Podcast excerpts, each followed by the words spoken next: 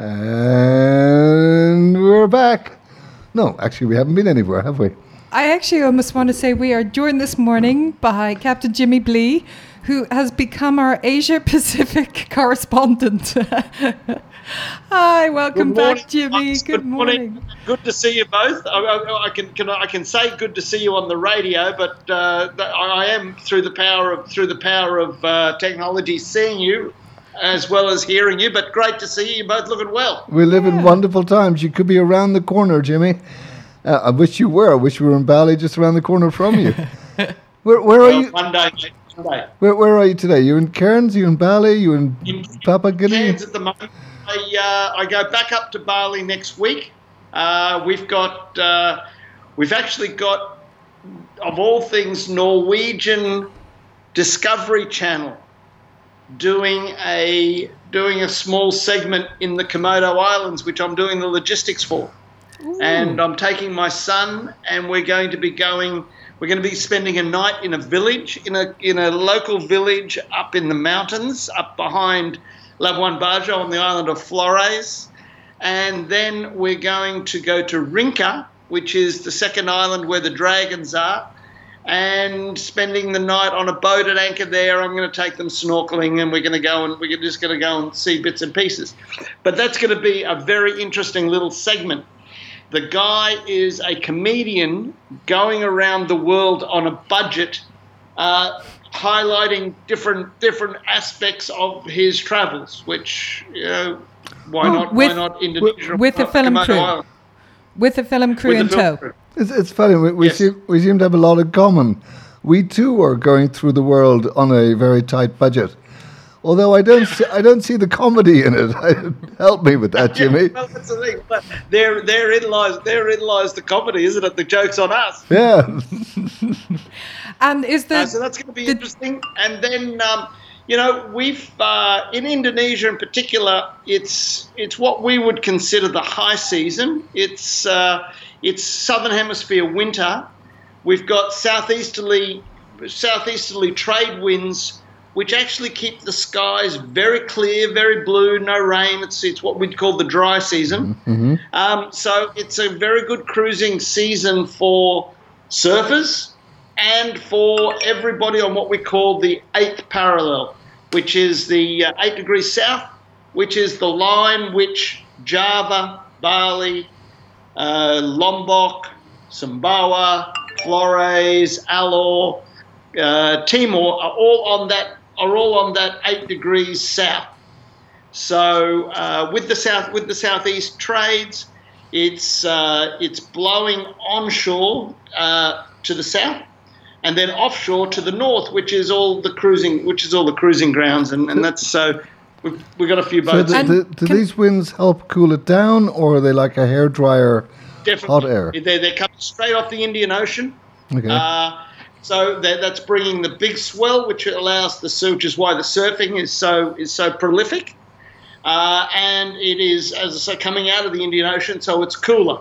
Being winter, you know, obviously everything everything's blowing blowing up off the uh, off the southern off the southern regions. So you know, for us, cool is you know days of 25, 26 oh, as opposed to you know the 31s and 32s of the ho- of the, the, the, the wet season. which makes me smile because I saw a, a weather warning in Ireland that it was going to be up to 24 to 25 degrees. And it was a weather warning Exactly. because it was going to be so hot. Yeah, it's all relative. So it's all relative. It's all, but I have to say, you guys, you guys over in Europe are getting the are getting the uh, you know we always we always keep talking. We always seem to get back to climate change and uh, and that sort of thing. And uh, gee whiz, we uh, you know you guys are copping it over there. yeah, uh, we. I think we're on our second heat wave, or we're just finishing our second heat wave. We got, you know, it's it's even if you go further north, Jimmy, you go up into the Arctic Circle. Um, there are huge amount of um, of fires, bushfires, uh, increase in, in thunderstorms, and um, it, the temperature's gone up. You know, it's nothing for you guys.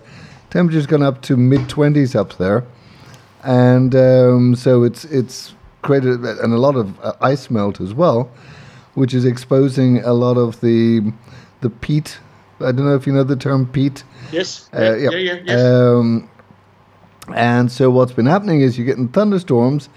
It's uh, the lightning is igniting fires, and the, the peat under the ground is starting to burn.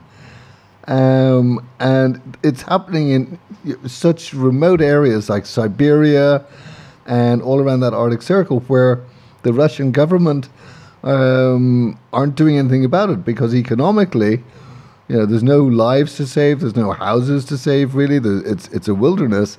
Let it burn. But the negative is it's chucking out tons and tons of carbon dioxide, which has been trapped in the in the peat and the organic uh, matter, uh, which of course is exasperating the situation, creating it warmer, creating more. Just just continue, continuing the cycle, Yeah. continuing the downhill cycle. Yeah, I saw I, I saw a, a, a documentary, uh, as you say, uh, you know, of the ice melt in Greenland.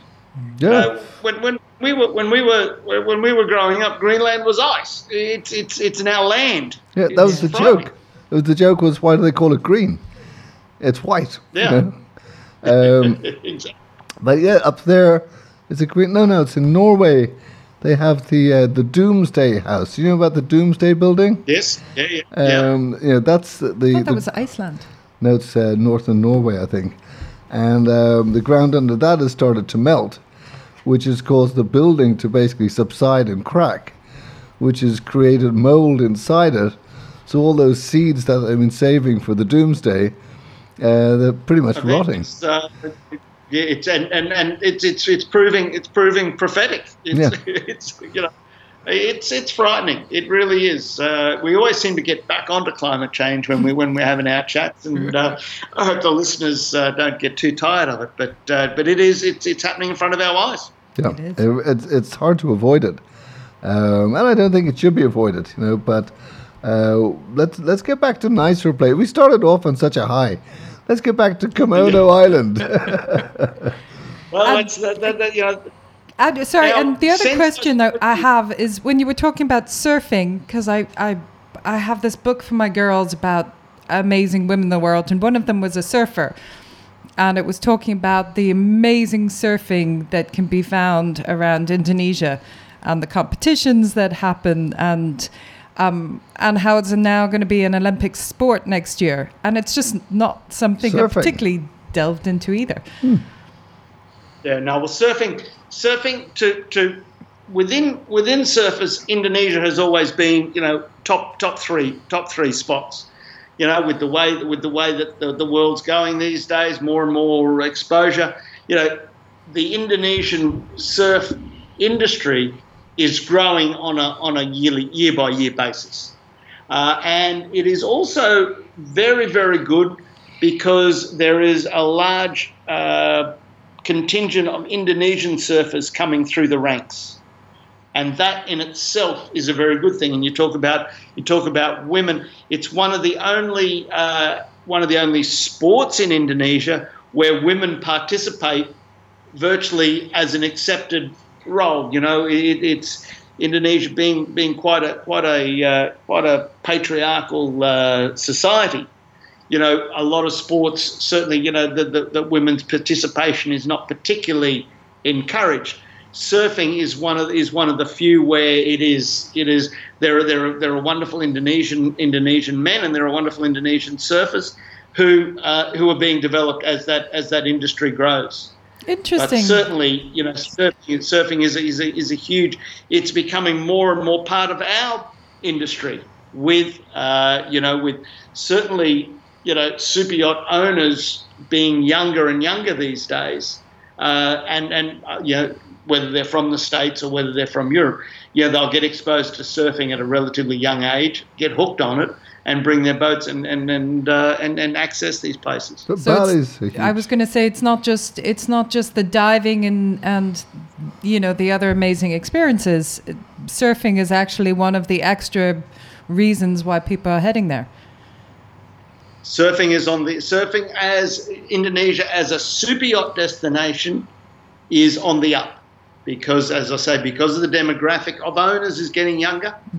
Uh, you know, it's it, it, it's uh, it, it, it's a big it's a big thing, and you know there's so much access. The, the as I was mentioning, with the southeast trades, you know, you've got the whole coast of Sumatra and then you've got everything, as I was just explaining, on the eighth parallel, which includes the southern the southern coast of Java, which includes, the southern coast of Lombok, Lombok, Bawa, Bawa, and then Sumba, which is uh, which is uh, a big a, a, big a big surf destination in itself. Jimmy, we just got a, we, we got some bad audio going on here, so I'm going to go to music for a second, and then we'll come back and we'll fix this and then we'll come back to. Uh, no problems at all. No problems at all. Actually, and on. and now as we say that, it clears up. Now we say that's that's yeah, that, perfect. That, it, it knew we were going to switch it off. yeah, we are we are talking to you literally around the other side of the world, so yeah, we can excuse little blips like that. Um, can I just say as well, congratulations for your um, home country, as you have Bali has won an award recently. Yes, yeah, it's uh, it's certainly um, uh, you know that, that was that was a, that was a wonderful recognition of what's going on.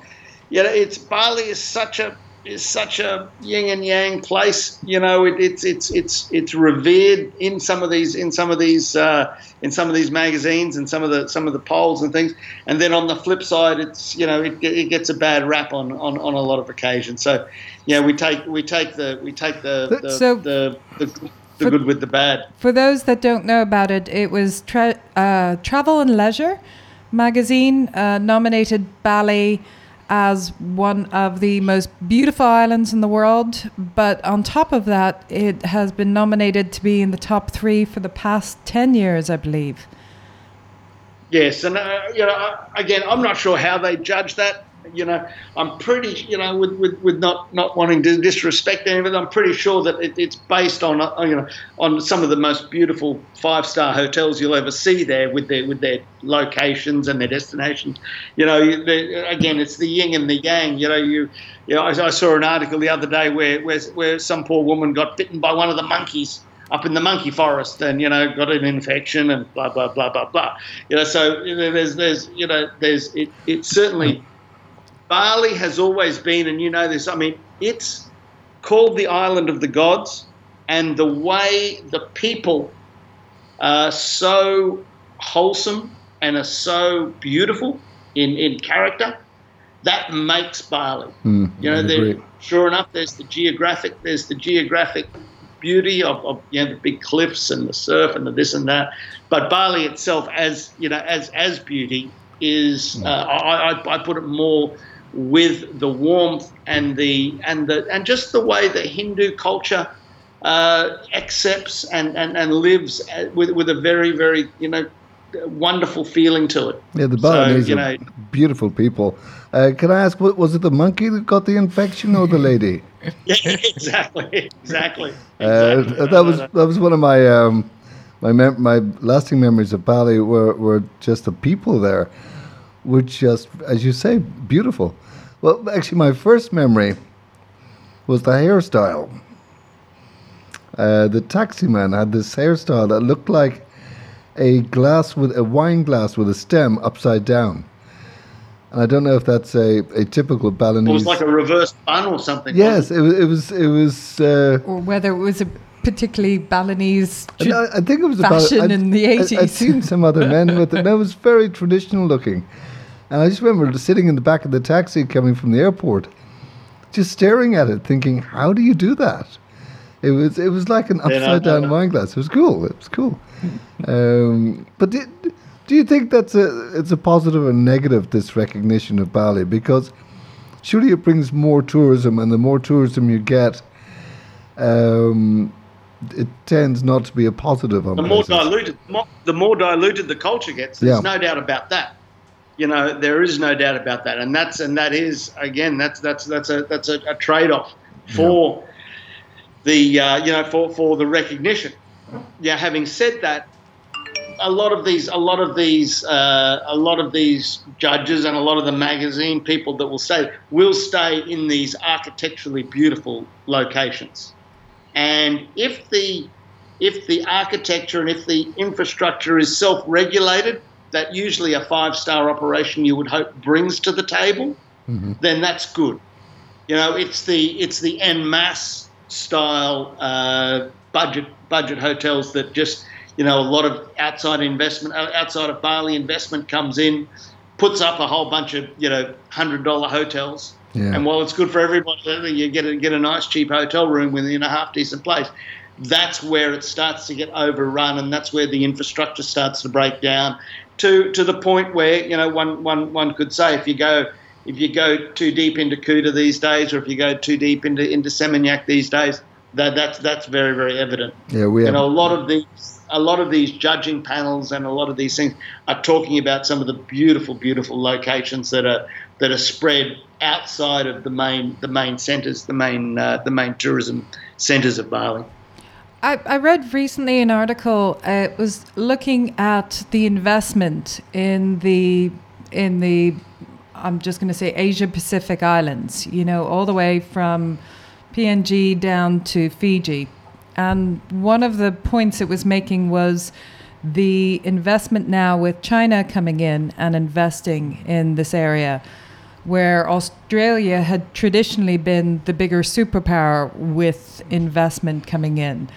Um, have you seen that kind of dichotomy of where the big investment is coming in? Where the money's coming from? Yeah.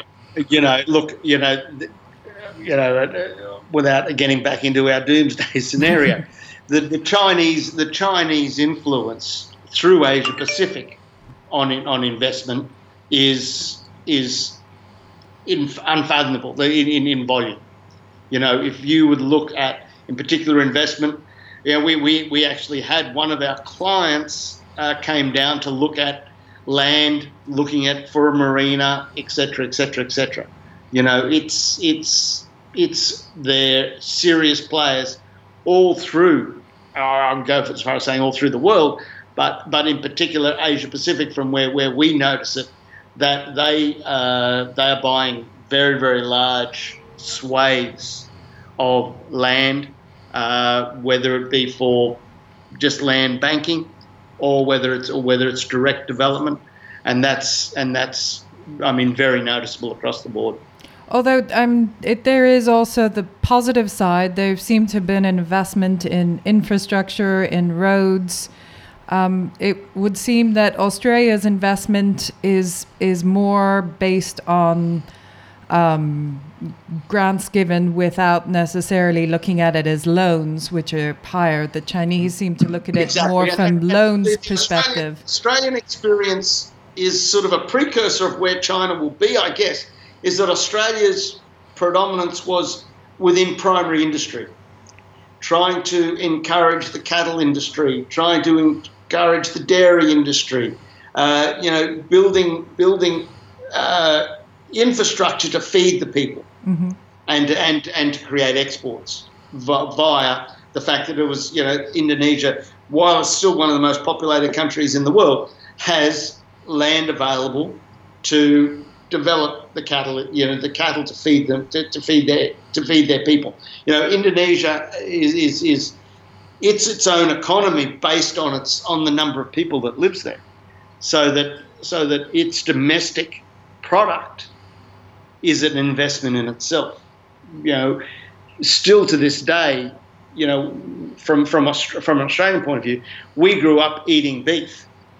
Hmm. In Indonesia, beef is still, you know, a steak is still a relative luxury. Uh, you know, it's it, it, it, it's, but it's a sign of the middle class. Of, of if you can go out to a restaurant and have a steak, you've made it, so to speak. Mm. And you know there are steakhouses going up and all that sort of stuff. So you know the the, Chinese the Chinese inf- investment is is purely on on, on land, uh, land and and and the subsequent development of that to any to any way or need possible, only because they've really run out of land, and you know whether you know whether they're medium term uh, you know goal is world domination through through through ownership, uh, you know, will, will will remain to be seen. Really. well, I think you've got two sides to it. One is the geopolitical side, which is is China trying to own the world and all this kind of thing. And the other side is that they just um, also, like Westerners, want to invest their money and they see that as a future opportunity. And we've seen Oh, China, sure, sure. you know, we've seen Chinese money coming into the industry. Look at Campers and Nichols, but yet they're. it- I don't know what it is about the Chinese, but when they go into a country, it tends to be a positive. You know, I mean, people go to San Francisco. Where do you go to hang out? Chinatown. You go to London. Sure, you sure. go to Chinatown. I think Chinese are demonized, and there's a lot of Western governments who are like, oh, the Chinese are putting money in the shift of power. Um, I don't think they're so bad. I, I've yet to see something that says, you know what, that's the negative side of China. You, you look at you look at Russia. Yeah, they've invaded countries. They've done political, um, you know, uh, changing uh, of leadership and, and regime change, um, and there are those countries that do it. The Chinese, you know, okay, there's Taiwan. There's a few places they they suggest are theirs and not uh, whatever. I, I get that, but generally, I don't think they're such a bad I, group. I think the skepticism is more behind um, their motivation for investment. to make money. Possibly, but um, and this is just more based on on looking at the comparisons of Australian investment versus Chinese investment in your particular region, where the um, the Australians invested more in things like health, education, infrastructure, really, which isn't necessarily going to benefit them, but they saw it as benefiting the region and therefore bringing the region up which benefits them. which in turn benefits them.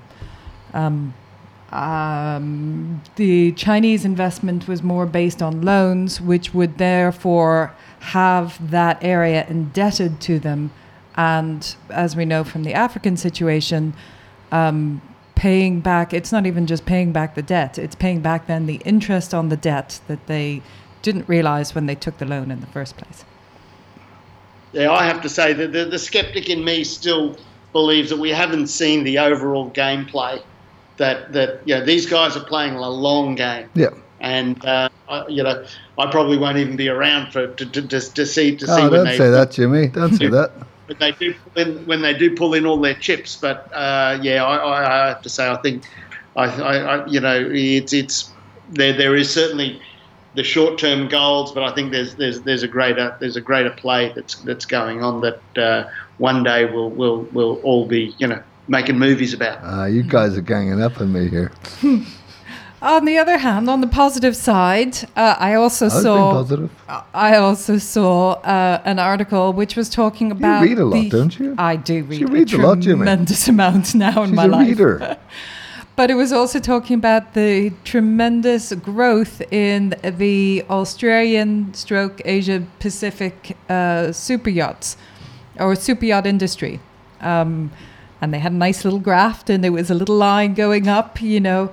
Um, overall, the numbers still seem low in comparison to, for example, to the Med.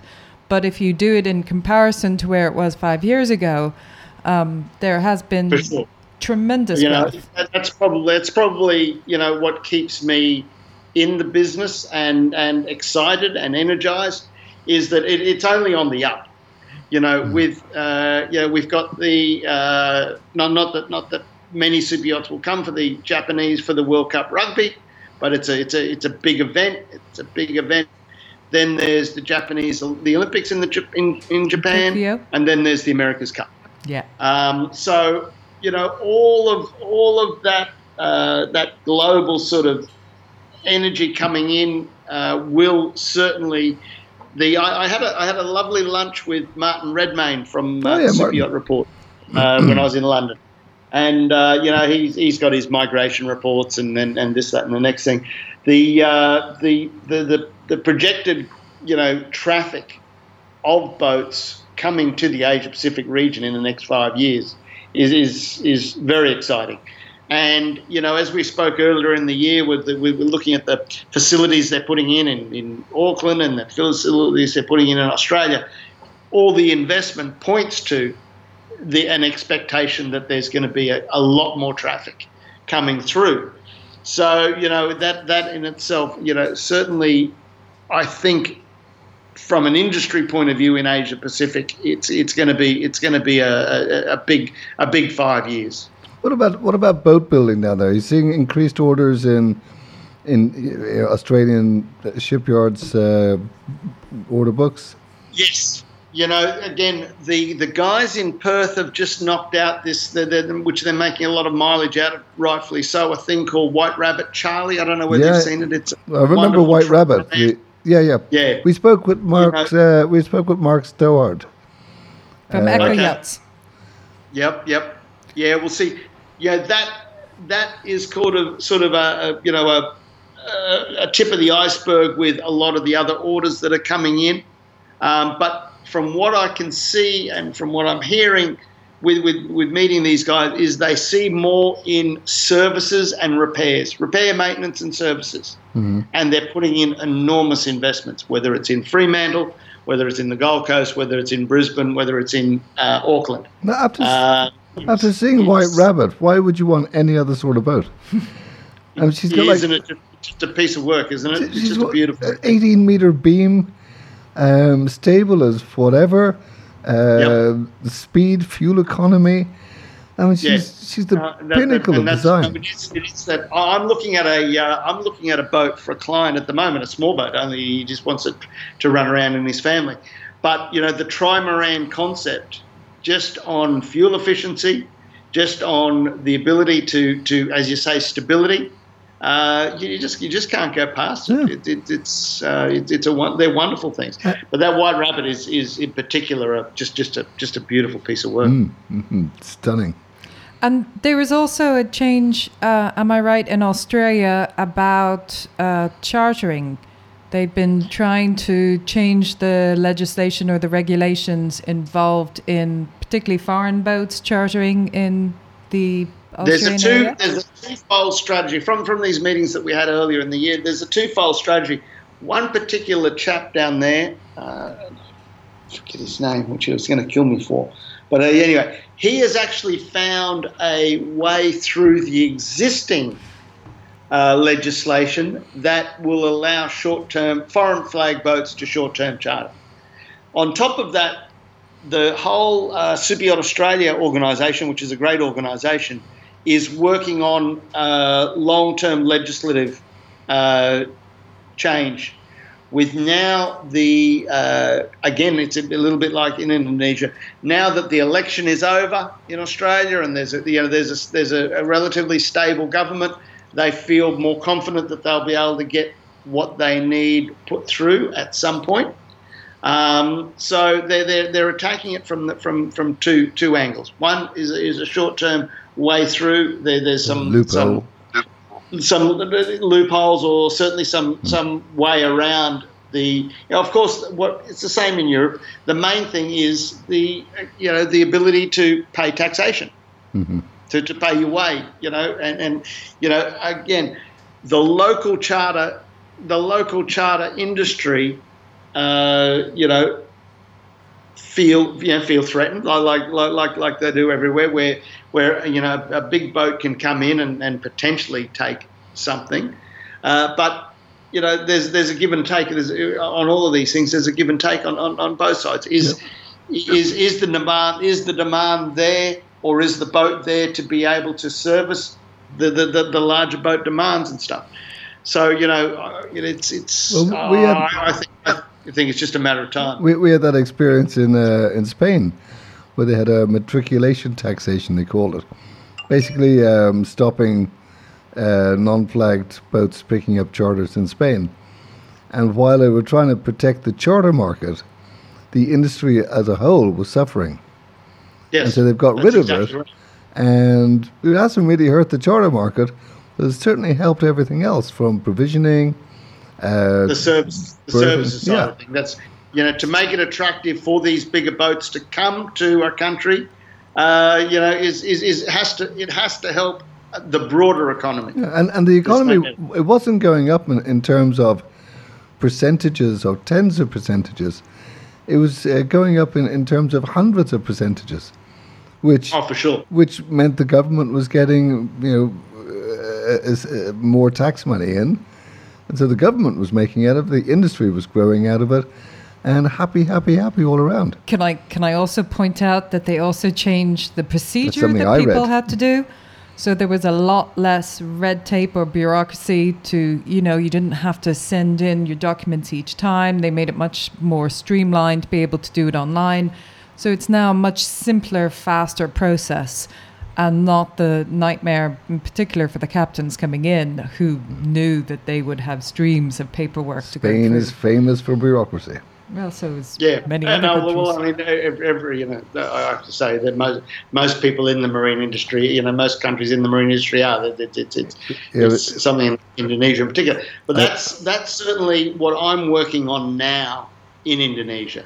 Is very very similar to the Australian model, uh, and with now uh, Jokowi being endorsed, uh, he's got five years. He is uh, he is adamant that marine and marine tourism is the way forward for Indonesia. Uh, myself and uh, a like-minded group are currently just working on the, the, the charter, the charterability potential for permits and, and licensing of that. And then, you know, it just it just comes down it just comes down to as you say, streamlining the documentation whilst maintaining a transparency so that so that you know there is there is uh, there is equal equal you know taxation and uh, and payback to the to the host country. And therefore, it's a benefit to all. Everybody wins. There's a song about that. um, Norwegian comedian. Let's go back to that guy. Is is he funny? Um, not much. I, I still, you know, I've only, uh, I've only been given, you know, I've been negotiating with them for, for a while now, and uh, yeah, they just gave me the brief. I gave them the, I gave them the plan that I thought would would best uh, cover their needs, and uh, you know, I guess he's going to. We, we're, I'm meeting him not not this weekend, the following weekend. So we're having we're having a pre a pre trip meeting. Uh, we'll, we'll probably work out. Uh, you know, I, I guess like most comedians, he's gonna he's gonna he's gonna wing it, and uh, you know, with, with his, he obviously has you know some some sort of some sort of angle that he'll uh, he'll he'll put on it. But uh, we'll, we'll we'll see how it goes. Yeah, the majority of comedians tend to be people with depression. Yes, yeah, It's true. It's a, it's, it's a bizarre fact. I, I, I have to say, I mean, again, my son, my son is looking at, at that whole industry, the show business thing. We went to a uh, an open mic in London when we were there, just around the corner from where we were living. My son and myself were the only people in the audience. There was six comedians, you know, doing the open mic, so they made up when when whoever wasn't there, you know, was, was also in the audience. But you know, it, it's a tough business. Yeah. It's it's a tough tough business, and uh, you know it's uh, we, uh, we we we we we. It was it was a very funny night. It was it was it I was. was a going to good say, was it but- funny? Was it? I mean, if there was Uh, yeah, no yeah, audience, I, I'd almost You- imagine you that's almost more difficult to do it to we stand we, up. We joked, joked with them all. I mean, it, it was the, the good thing is their humour was honest. We were able to sort of give some honest feedback, but we won't be seeing three of those names in lights. Yeah, they'll, they'll, they'll, they'll, they'll be going back to their day job, whatever it was. Yeah, I think I'd find it more comfortable playing to an empty room.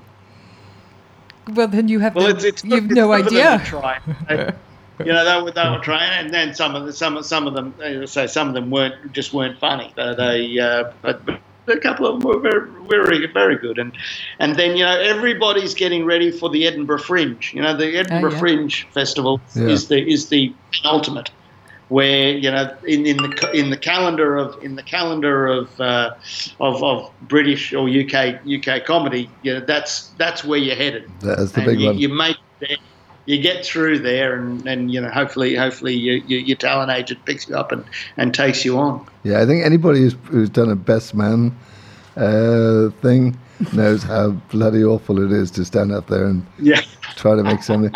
I had better luck at my dad's funeral than I did as a best man.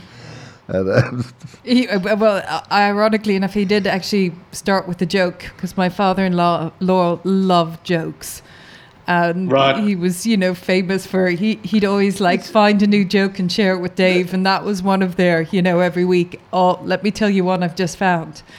So Right, Dave right. stood up for his eulogy and Then started what- with a joke, and everyone was like, "Is he actually telling a joke at a funeral?" it was purely out of nervousness because the night before, you got three days between somebody dying and you got to bury them. And there's rarely any notice. You know, they don't phone up a month beforehand and Oh, say, for sure. you know, For sure. unless it's a, a long term Where- thing. Where was, where, where, where was the where was the funeral This- actually being this, held? This is in Dublin, in Ireland. So, In Dublin? Yeah, so my, my dad dies. I fly over for it. And of course, when somebody dies in your family, everyone thinks that you, you need to be constantly drunk. And so, Yeah. you, you know, or have gobs of tea. I mean, they have five liter kettles of The tea that come out for. catering. There you go. They, they just come Right, out for yeah, yeah. funerals. So, like at seven in the morning, people are handing you brandies, and they're Yeah, handing you yeah, yeah. pints of Guinness. So, and then it got to midnight the night before the funeral, and I'm sitting there and I think, I say, oh crap, I've got to do a eulogy tomorrow. Uh, uh, can I also ask that you don't realize how much has to be organized because you have to think Yeah. in the Irish tradition of Catholic masses, you've got to figure out Phoning people, and and the music that's going to be played and you know what what ceremony. sermons are going to be given and what scriptures And are going to be read. All, all that fall to you, Dave. Are you, Uh, are you the eldest? Are you the oldest? Are you, what, what, No, my sister's the eldest, and she, she kind of she did mo- most of the bull work. I have to hand it to her; she did a great job. Um, and so, but by the time I flew over, you know, I did what I could. Uh, but you know, there's a lot of stuff goes on, and then midnight on the night beforehand, of course, everybody's over in the house. You're having a load of drinks. People are giving you Guinnesses. They're giving you brandies. They're giving you brandies in Guinnesses. They're giving you Guinnesses in brandies. I mean, they're they're working hard to get you drunk here. And then about midnight, um, I, I looked at my sister and I was like, "Oh crap!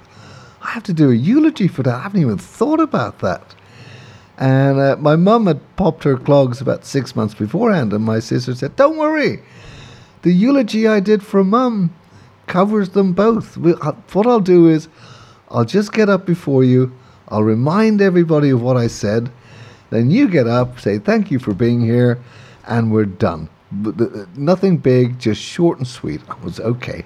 That's great. And so we get to the church, packed, full church, popular guy. And um the priest calls us up you know, to, to come up and say a few things. And my sister gets up, she stands up, she's in front of me, and she's got this roll of paper in her hand. It's about 20 pages long. And I was like, Oh, no. and I tipped her just because I said, I, I thought I was whispering, but apparently it was a little bit louder than I thought. So what what's that? She goes, oh, I got up at about eight o'clock or seven o'clock this morning because I didn't want to get up here without writing something down. And I think my words were something like effing B, something I, I, I can't remember the exact term I used. So um, we got up on the altar, she did her bit, and then I, I was invited to stand there in front of everybody. And I hadn't a thing, I hadn't an idea of what to say. And I thought, shit, and just I, without even thinking, out of my mouth starts a joke. I started telling a joke about a guy in a parachute. And uh, and the priest looked over at me. People were telling me that you know, the priest was kind of the kid's lost it. You know, he's he's he's lost it. And he, he started kind of standing up to come and lead me away. And you know, you need help here. You're telling a joke at your dad's funeral. And so I told the joke, and then I s- saved myself by slotting in that was the last joke I shared with my dad. And Right. then it it was, was. like, no, there wasn't a dry. no, There no, wasn't a dry. It wasn't because the last joke I shared with my dad was a bit naughty, Oh, so I couldn't do that. So I did lie on the altar,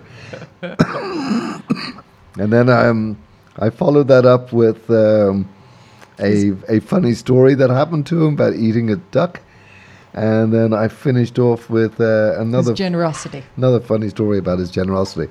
So basically, had a little comedy thing going on there, and uh, got away with it.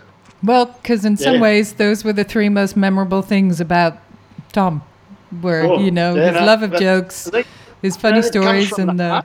It comes from the heart, and it's it, it, it's it's relatable. That's that's that's all you need. No, it, it came from that place in your gut when you're really scared and you're standing up in front of people and you don't know what the hell to say. I don't know what you call that place.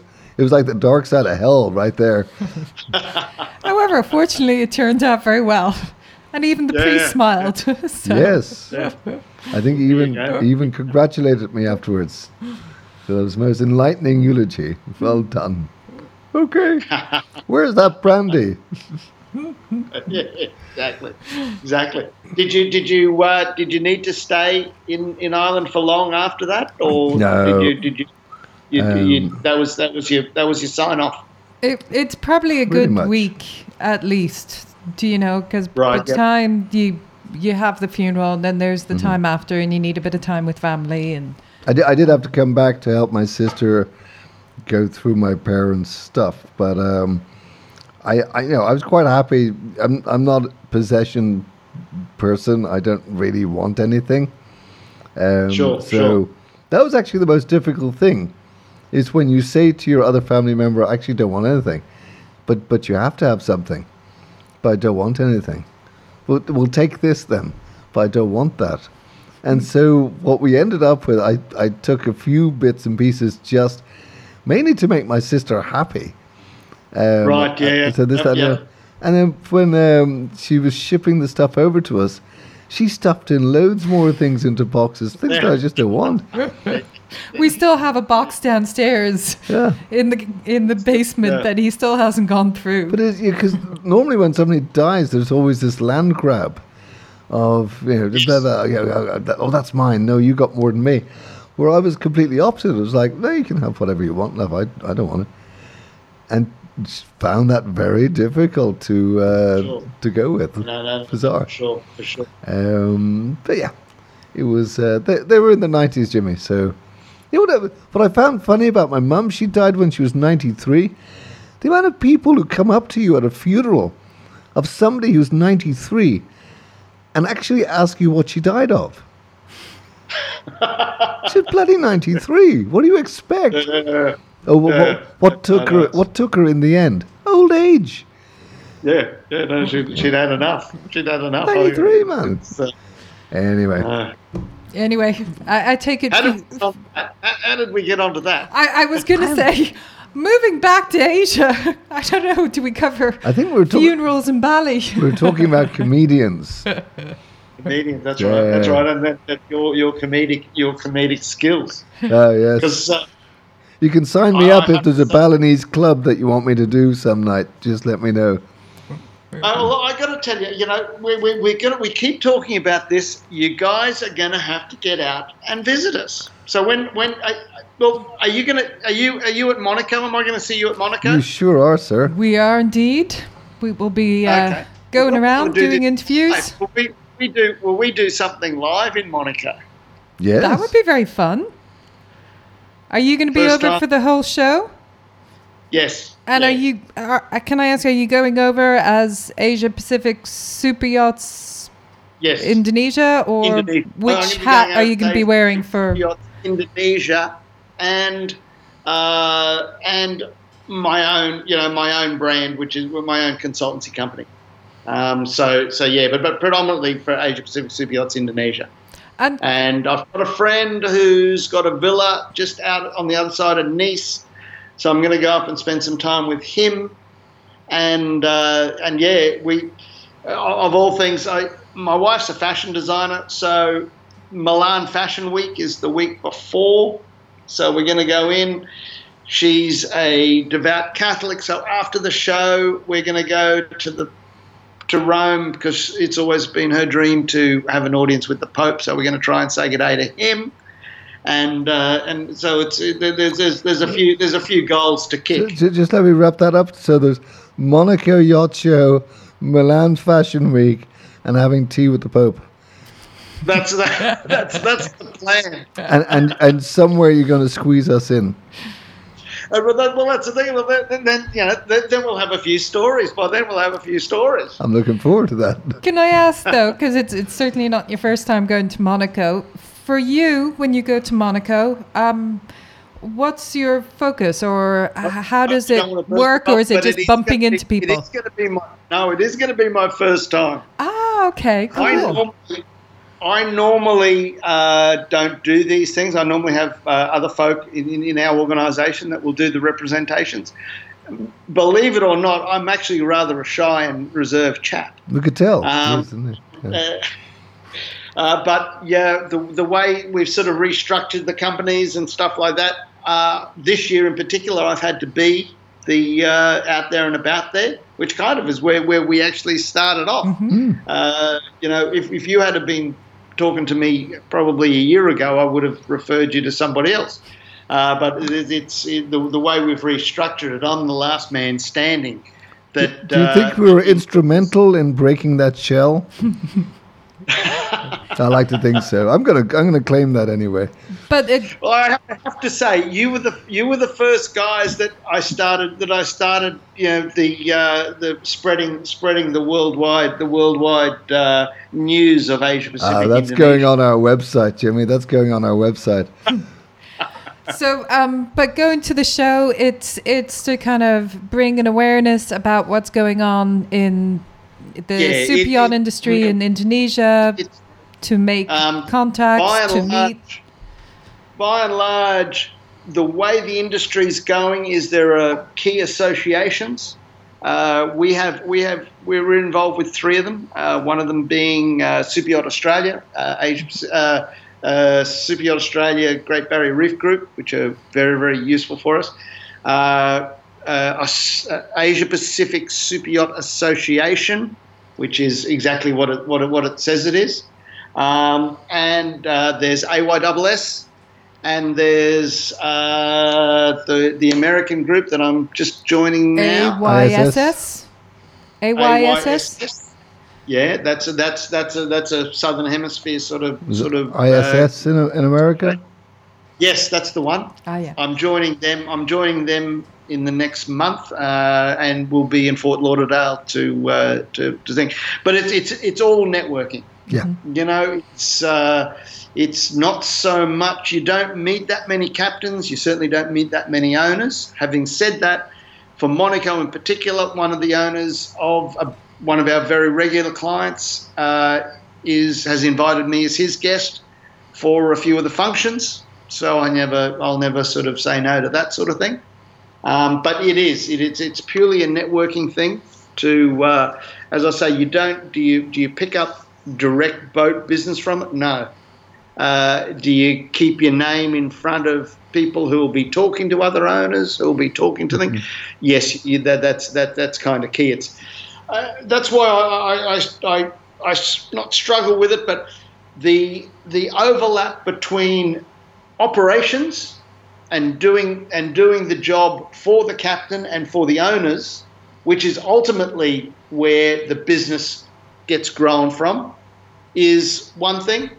But staying current within the, the industry networks is is is not equally as important, but certainly something that you can't neglect to be to be sort of left. You know, if if if, if XYZ competitor is out there and oh you've got to use this guy it, it, it's it's it's all of that, that that you've got to you got to stay current. Yeah and I think that's one of the very pertinent facts of our industry um, is developing those relationships and meeting yes. those people. And it may not be direct business but it's where it leads other business too is through those relationships. Exactly that's exactly it. And you know, from my point of view, certainly in Indonesia, because I've been there for 25 years, you know, we're talking about Chinese investment, for instance. You know, whether it's Chinese investment, I also put myself out there now in the tourism business across the board. Uh, because I've been involved with Aman Resorts for so many years and managing their boats and, and worked for them for 11 years, if there's a resort development potential feasibility going on, I throw my hand in the ring there to say, look, you know, I, I can help you with the logistics. I can look at look at the way you want to structure the airplanes getting in, the boats getting to thing, what activities to do once you're there, and certainly from a site analysis point of view, without pissing in my own pocket, I've got quite an extensive uh, portfolio of understanding what works and what doesn't work in, in the context of Indonesia, which is itself a very difficult place to do business. Piss, Um, pissing oh. in your own pocket. I've never heard that one before. I don't know. What Am do I we say in Ireland? the Huh? Without what do we say Am in I Ireland? say that? We we Oh yeah, say yeah, yeah. I've just never heard that without one. without trumping my own horn. That's what we say at home. that's it. is that that yeah. the same thing? Same thing. Yeah, Blowing- is. It- blowing it- your own Oh, you blowing your own horn, which also has its own connotations, actually. So, What kind of school did you go to? oh, well, it is lovely to catch up with you, Jimmy. We are uh, fast approaching the news in the oh next no, minute not, or two. not end of Jimmy time, is it? But I got to tell you that that that time that time I just lose that time. I don't know. It's it's. I can't wait to see you guys in Monaco. Yeah, And, looking forward to uh, that, Jimmy. Let's do let's do let's do a uh, let's do a live. Now, let's it- do a live. Is is this going to be? We're going to see each other from a distance, run, open arms, big hug, or is Sure. it going to be more kind of cool, soldier up, and fist bump? How do you want to play No, that no, one? no, no, no, big hugs. I'm, Big I'm, hug. I'm a big hugger. Okay, us I'm two, us two. It's, it's, I, I I- specialize. It's actually a bit disconcerting for. It's actually I, I, I sometimes have to pull myself back because I realise that sometimes when I do meet people and sort of you know go in for for for a closer than public normal public space hmm. sort of hug that they go whoa. Well, who's this guy? What's this guy about? Yeah, so and- I, I do. but you know what I Yeah. noticed? and his wife's having, a designer, so that, that makes you worry. having lived in France, you know, you get so used to greeting people with a double kiss on the cheek. So I'd go Yeah, home to yeah. Ireland, and of course, I'd always greet people with the double kiss on the cheek. And uh, in Ireland, we we don't. Well, we certainly didn't tend to do that. But you know, after a while, people expect it, and then they, you know, Right. they kind of come into for it. Yeah, so yeah. you know what I found, Jimmy, is the best defense when your daughter brings home a guy that you don't like. Best thing to do is give him a really long, inappropriately long hug. And after about four or five minutes, he's thinking, "I can't, I can't get out of here quick enough." This, g- this girl's dad. You're speaking from direct experience now, Oh, yes. Yeah, yeah, yeah, yeah, yeah. Uh, like I- I'm going for five minutes, and the kid's like screaming, "Let me out of here!" I'm like, out of here. I'm wow, out of here. you're so muscly, and you just freak them out. They never come back. That's how I do it, Jimmy. Captain Jimmy Well, Blee. guys, I got to tell you, as always, it was a great pleasure. Um, if anything comes up, I, I think we covered most things from a from a geopolitical point of view. But if anything comes up, uh, I'll I'll drop you the line, and we'll uh, we'll, we'll we'll do news flashes or uh, or, or Yeah. anything that that, that may. Jimmy, we, we could have you on every day, my friend. You don't hesitate. Yeah, I have to say, when I'm posting up the interview, I never know quite what we're going to hit. So I have to make it a little bit general because I never know where we're going to go. It's Well, always great to stay catch up on with track. We stay on track. However, we're about to hit the news. So, uh, All right, guys. Captain Jimmy Blee, care. Talk to you. Talk to you soon. We'll talk, Talk to you, to you soon. soon. And uh, thanks, Jimmy. Thanks for your time, as always. Take care, my friend. You've been listening to Captain Jimmy Blee, our man down in Southeast Asia, Australia, Pacific, and of everywhere. course Indonesia. and uh, Here's the news. Got to get to the news.